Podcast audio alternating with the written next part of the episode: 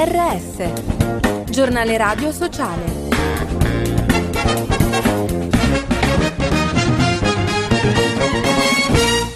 Bentornati all'ascolto del giornale radio sociale in studio Giuseppe Manzo. Un lungo incubo. Da settembre a oggi in Iran sono stati uccisi 525 manifestanti, da cui 71 bambini e oltre 19.000 persone sono state arrestate, lo dice Amnesty International che ha ricordato come numerosi imputati siano stati torturati e che le loro confessioni estorte in questo modo sono state usate come prove nel corso dei processi.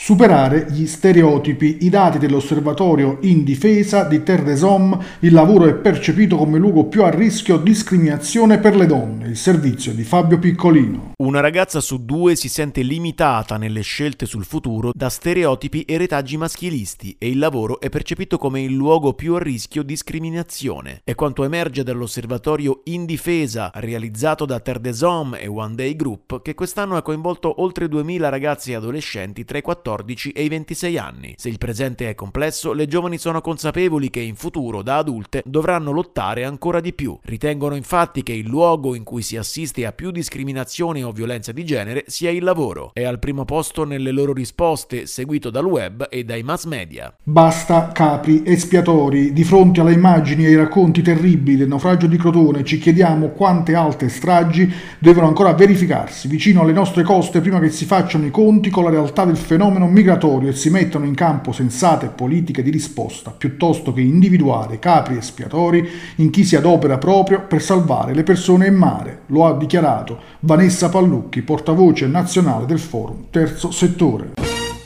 Crotone, città aperta, dopo la strage dei migranti, la città calabrese soffre e si mobilita con il suo tessuto civile di associazioni, volontariato e cooperative sociali. Ascoltiamo Fabio Riganello di Agora Croton. Crotone, il suo territorio, è rimasto molto colpito da quanto è successo nella notte tra sabato e domenica. La parte antistante del Pale Milone è piena di fiori e messaggi, c'è un via vai di persone che tra momenti di riflessioni laici e preghiere collettive collettive cercano di lenire eh, il dolore che è caduto su questo territorio. Cinema civile a Napoli prosegue la rassegna Astra Doc Viaggio nel cinema del reale curata da Arci.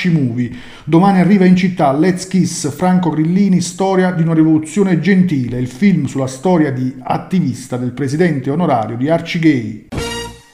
Pedaliamo in sicurezza, presentato il progetto che ad aprile a maggio coinvolgerà nove istituti scolastici e circa 400 bimbi. In quattro comuni della provincia di Pesaro Urbino, operatori sportivi affronteranno attraverso il gioco temi come l'educazione stradale, il rispetto per l'ambiente, la conoscenza e uso delle biciclette. E con questo è tutto per notizie, approfondimenti e podcast www.giornaleradiosociale.it.